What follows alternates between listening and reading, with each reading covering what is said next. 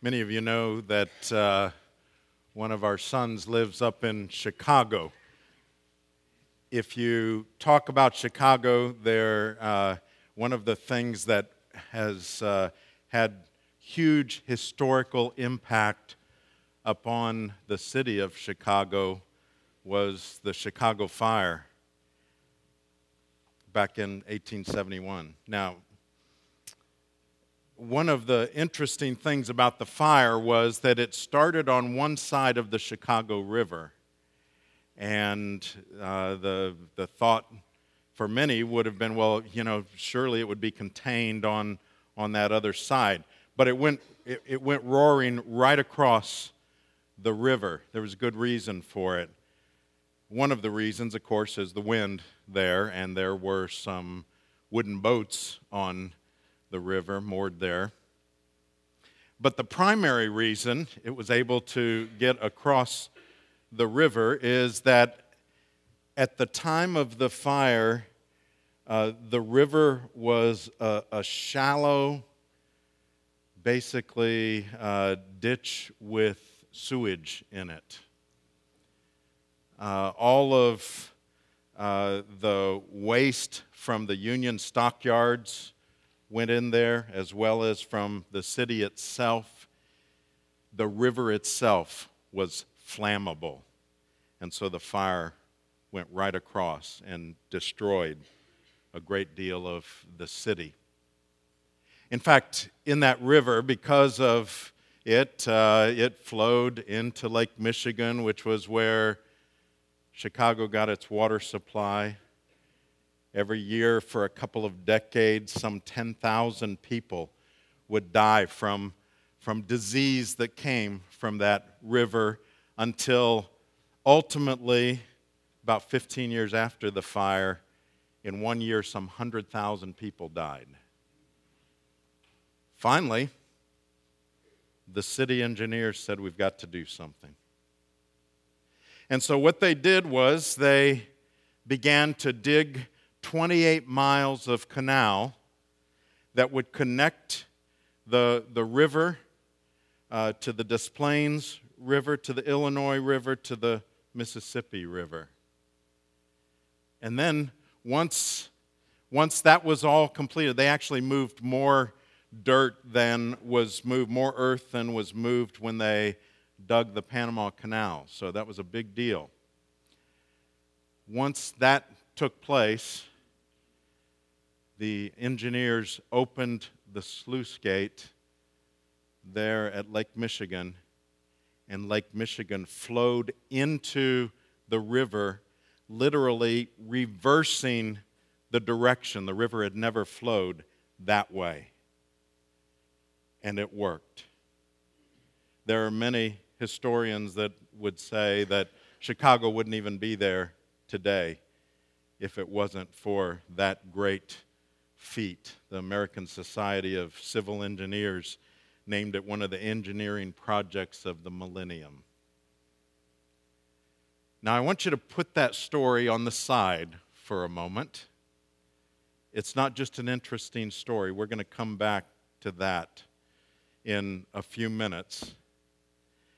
But for now, I want us to take a look at this passage, which is continuing on with Paul's instructions to the church in Ephesus. Very pointed instructions in terms of what the new community should look like. So let's give our attention here in Ephesians 5, beginning with verse 15. Look carefully then how you walk, not as unwise, but as wise, making the best use of the time because the days are evil. Therefore, do not be foolish, but understand what the will of the Lord is. And do not get drunk with wine, for that's debauchery, but be filled with the Spirit, addressing one another in psalms and hymns and spiritual songs, singing and make, making melody to the Lord with all your heart, giving thanks always and for everything to God the Father in the name of our Lord Jesus Christ, submitting to one another out of a reverence for Christ. This is the word of the Lord. Thanks be. Let's bow together.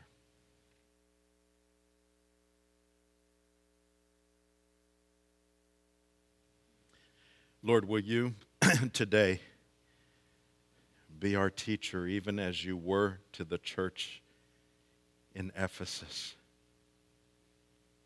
The church that, that was struggling with so many things. Your church today, Lord, desires to hear from you. And so we ask that your Spirit would move among us and would reach our hearts. In Jesus' name, amen. So today I'm going to give you six applications.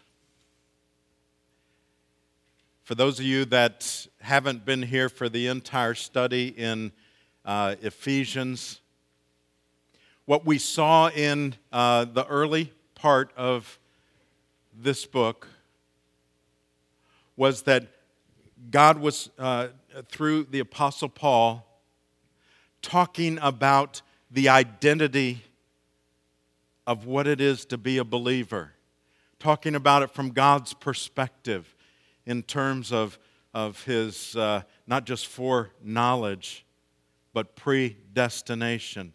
What comfort that would be to the church that struggled so deeply as a persecuted minority in Ephesus.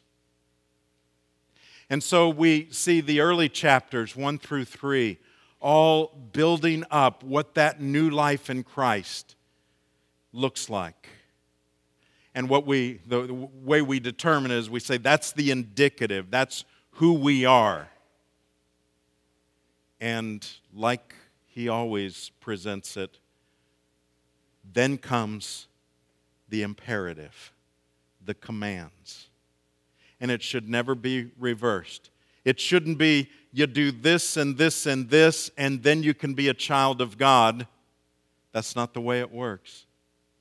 Instead, he talked about salvation, trusting in Christ alone for eternal life. And then, because you are a child of the living God, here are the imperatives, here are the commands. This is what the new community looks like. And it's different from the community in which we live. So let's take a look at uh, these applications. He's given them just rapid fire, one after another. And I would uh, quickly say, and we're not going to do this, but each one of them could easily be a sermon. Um, but, but we're going to hit six today, and then we'll uh, uh, explore a couple of them in later messages as well. First of all, those in the new community uh, should, ought to be making conscious decisions. Verse 15. Look carefully then how you walk, not as unwise, but as wise. Some of your versions may say, walk circumspectly. That means walk carefully. Look where you're going. In other words, the, the believer should not just be kind of tripping through life, letting outside influences be what, what causes them to, in, uh, to make decisions to go a certain direction, but there needs to be a, a conscientiousness about the direction that we are, are going. There's something that I noticed in. Uh, Bulgaria and in Germany. Uh, they are both extremely energy conscious. I thought we were here, you know, change, changing light bulbs and things like that. But if you, uh, in, in both of those countries, if you walk down uh, a hallway or, uh, uh, and also their, their lifts and water closets, oh, I'm sorry, that elevators and restrooms. That's what we say on the continent over there. Anyway, if you if you go in those, they have timers on their lights. So if you you can turn a corner and you're going to walk down a hallway and it can be dark down at the end. You can't even see down at the end. And you begin to walk, and a light comes on. And then, as you make your way down the hallway, lights go off behind you. But you have to move ahead. And you've got to follow the light. If you, if you stop, you won't see what's on ahead. The Apostle Paul has already talked about walking in the light. That's his theme at, at this point. That's what he continues to say we must be doing. Now, how do we do that? Well, one way is to be conscious about what you do in the direction you're heading, making Christ the center. We would call that having a Christian world and life view. In other words, everything we do ought to have Christ right smack in the middle of it. He's not an add on, but He is at the beginning and in the middle and at the end. So we should look at the world through that lens. Now, the other side of that is if we aren't doing that conscientiously, then foolishness is the default. If we don't uh, walk and look carefully, we'll slip into unwise living. Let me give you a couple, just a couple of examples.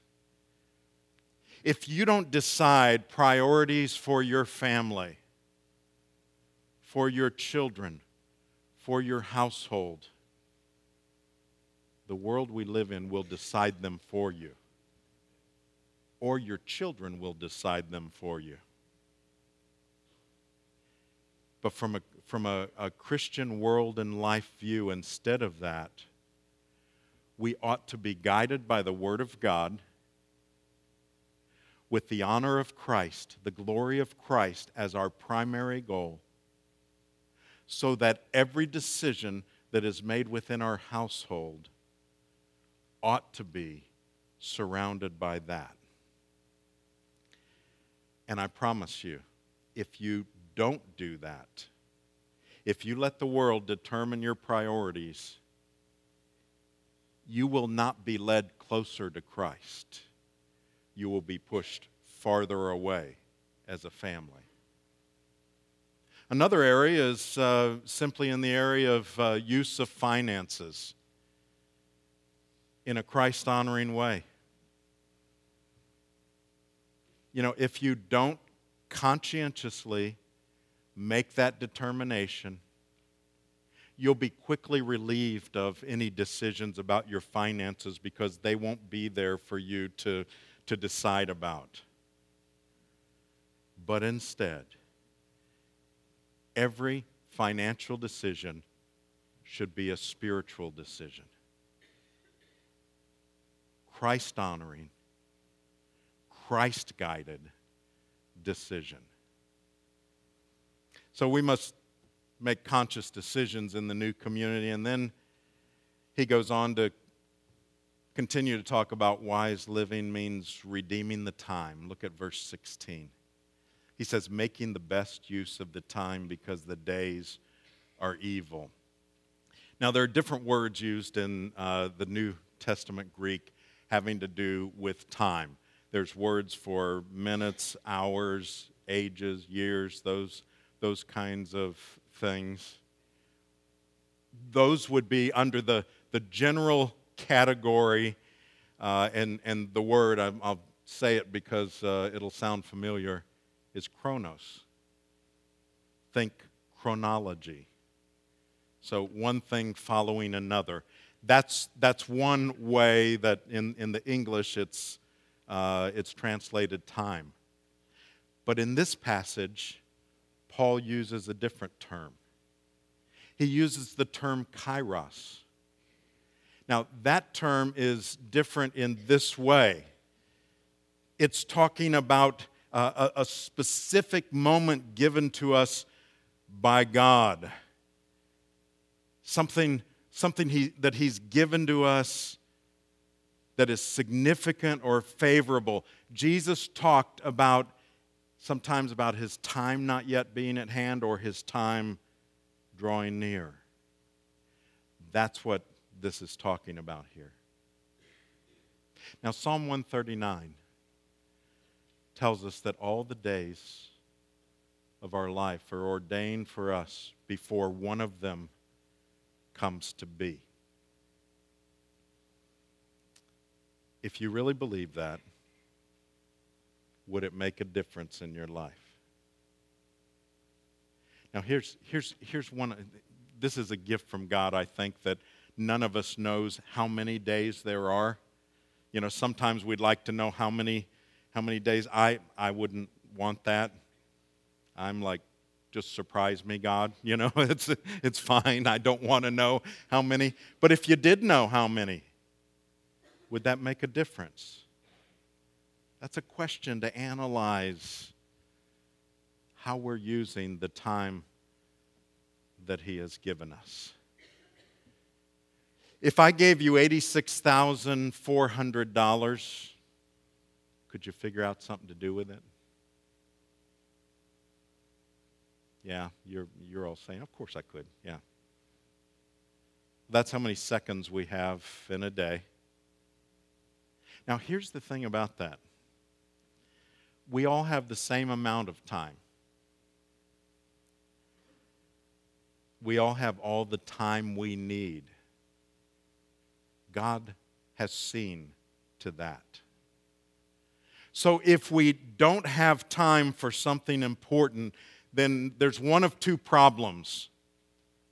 Either we're doing the wrong things, or excuse me, we're doing the right things in the wrong way. You know, there are many good things that we can be doing, but we ought to be seeking what God would have us do. Paul says, seize the moment, seize the day for Christ, not for your own best, but for Christ Himself. And then he says the wise living means considering the will of God. Verse 17. Therefore, do not be foolish, but understand what the will of the Lord is. Now, some of you immediately, when you hear that, would think, well, if I knew what it was, I, would be glad to understand that. I don't know who first said this. I heard it early in my ministry, and, uh, and I've repeated it, it many times. If you ever come across who said this, let me know, and I'll be glad to give them credit. But, but I heard somebody say at one point God has revealed 90% of His will to us in His Word. And we spend all of our time trying to figure out the other 10% that He hasn't. Isn't that the case? In other words, we, we sometimes get frustrated by the small portion of His will that we, we don't know when we're ignoring the 90% that He's clearly revealed to us in His Word. I, I was serving in a previous church, and a young couple came in they made an appointment. They, they came in for counseling. And by the way, if that, if that couple were here, they would share this with you because it became a part of their testimony. This couple came in and they said, We're struggling with knowing God's will for our marriage. I said, Okay, well, uh, tell me more. Well, here's, here's the question they'd been married for just a few years. And they said, with the world the way it is, we don't know if it's right for us to have a child and bring a child into this world. And we just want to know what you think about it. You see, they had other friends that had made the decision we're not going to have children because of the way the world is. And and so on. Now, you need to understand when people come into my office and you know I, am not i'm not flippant giving advice and i, I don't use just pat little answers uh, uh, and i, I kind of caution you because this is almost going to sound like that. They asked me what i thought of that and i said uh, well first of all i can't tell you whether it's god's will for you to get pregnant and have a child but I can tell you it's His will that you try. That's no secret. It's in Genesis, it's throughout the scripture. Be fruitful and multiply. That is one of the primary reasons for marriage. I can't tell you how happy they were when I told them that. They went flying out of my office and. Uh,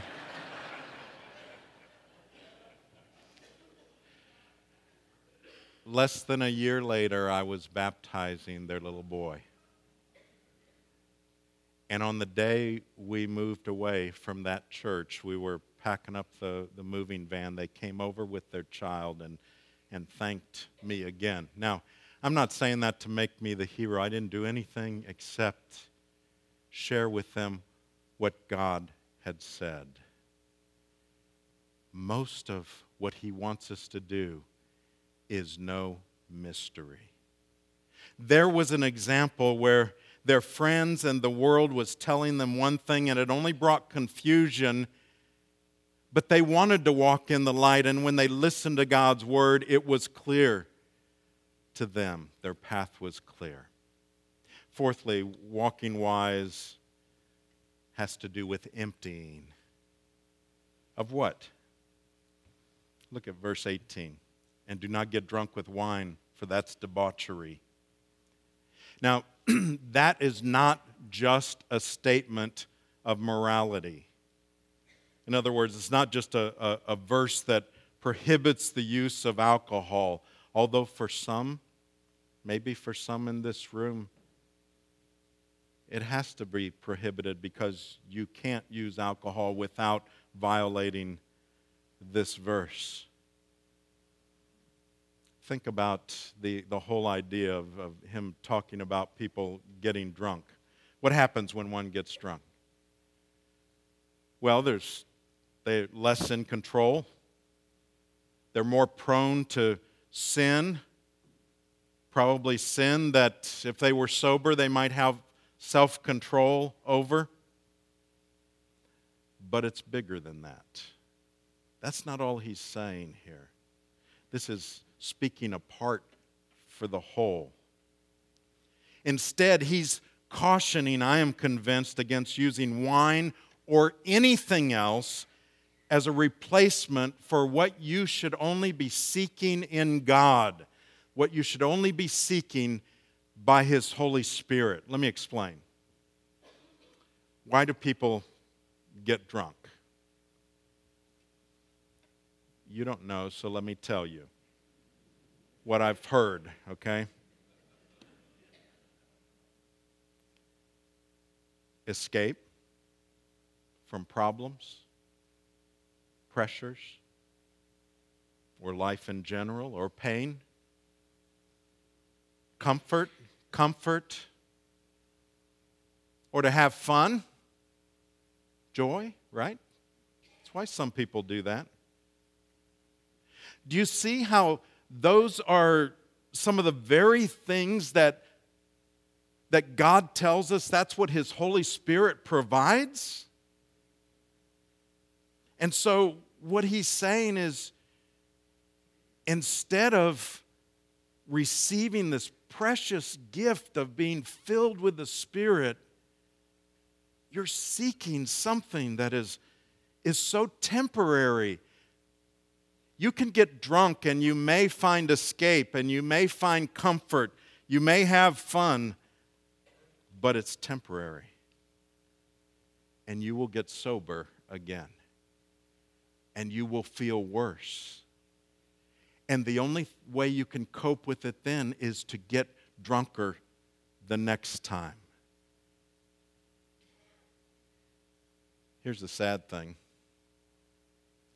it is taking something, wine in this case, that when it's used rightly can be appreciated and enjoyed, and it's perverting it, it's misusing it, and that's dishonoring to God. So, the one part of this is the emptying but you can't just empty that out of your life. He says, he gives the alternative, verse 18, but be filled with the Spirit. Now, biblically, it's the Holy Spirit that is the source of comfort and joy.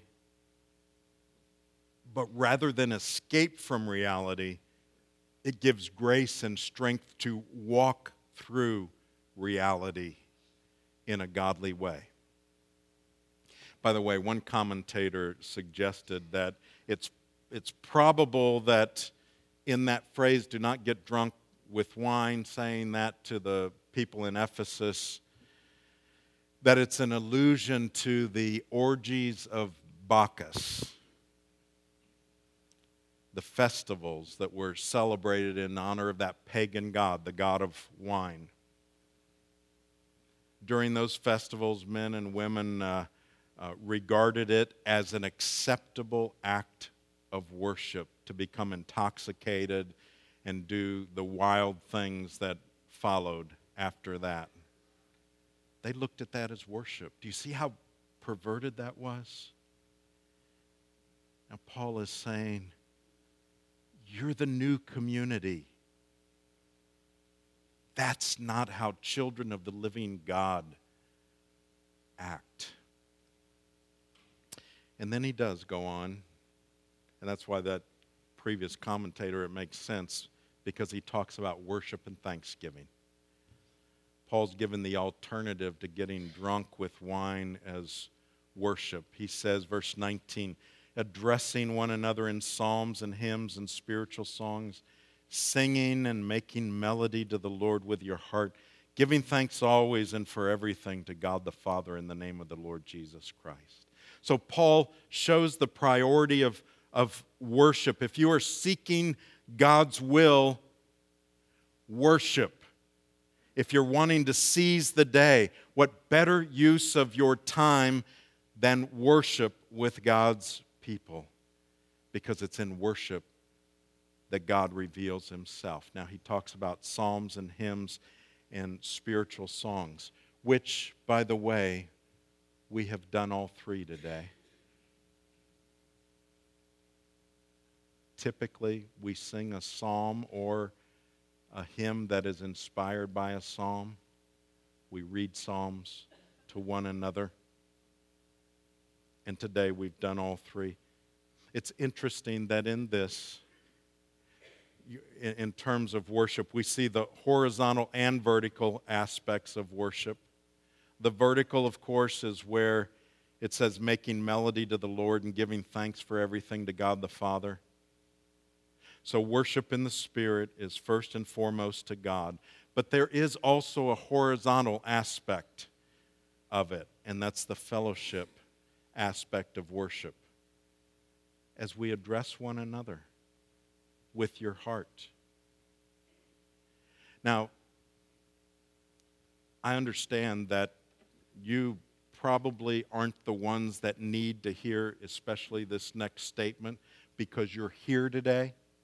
And this is one of those days where, uh, and some of you might have gone through this, you heard the rain beating down on your roof as you were trying to wake up and you thought, oh, this is going to be off. What a great day to sleep in. And, and I'm proud of you. You didn't do that. Or at least you didn't do it all the way through worship. You might have, even if you missed Sunday school. But next time you're tempted by that, if, if you're, or if you're one of those that thinks watching church at home on TV is the same thing as being here, interesting. I hear that. Oh, you know, yeah, we didn't we didn't make it, but we watched uh, Doctor So and So. You know, I won't name it. you know, some some church downtown. You know, or some church out in California. And I've never done this, and I never will. But but I, you know, in my flesh, I'm so tempted to say, well, you know, the next time you're in the hospital, why don't you call the pastor out there? I've never said that, but it's just under the surface for we, for we pastors. Uh, but look, there is a beauty in corporate worship together. There is something that takes place when we're together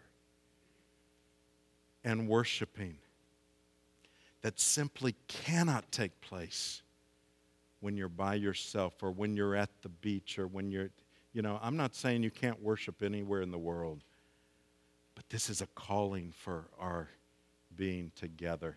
Now, I've, I've just only begun to scratch the surface on this passage, and in several weeks, Mark Rattray, our Director of Worship and Arts, is going to expand on this. You will want to hear that as we talk more about the, the, the primacy of worship here. The last phrase in this section has to do with submitting. Submitting to one another out of a reverence for Christ. Now, that's the transitional phrase.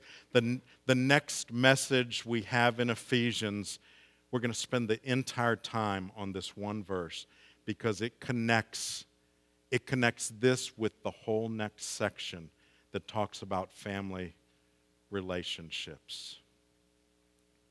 Remember our opening, the opening uh, story I told you about the Chicago River? As I said, I didn't just tell you that because it's an interesting story. In, in the Christian life, there's a similar principle at work in our relationship with Christ. What Jesus does, though, is even more astonishing.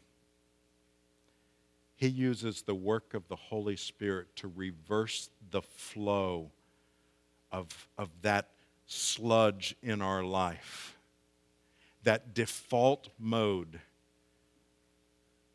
that if we aren't filled with the Spirit, we will become filled with that. Instead of that, that shallow, uh, sluggish diseased waters that can so easily fill us up.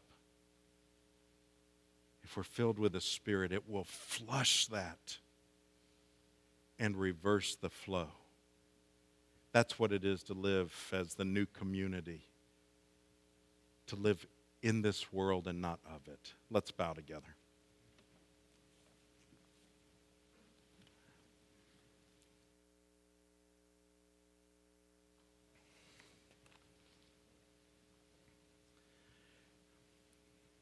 Lord, what, what this passage says is impossible without the work of the Holy Spirit. And so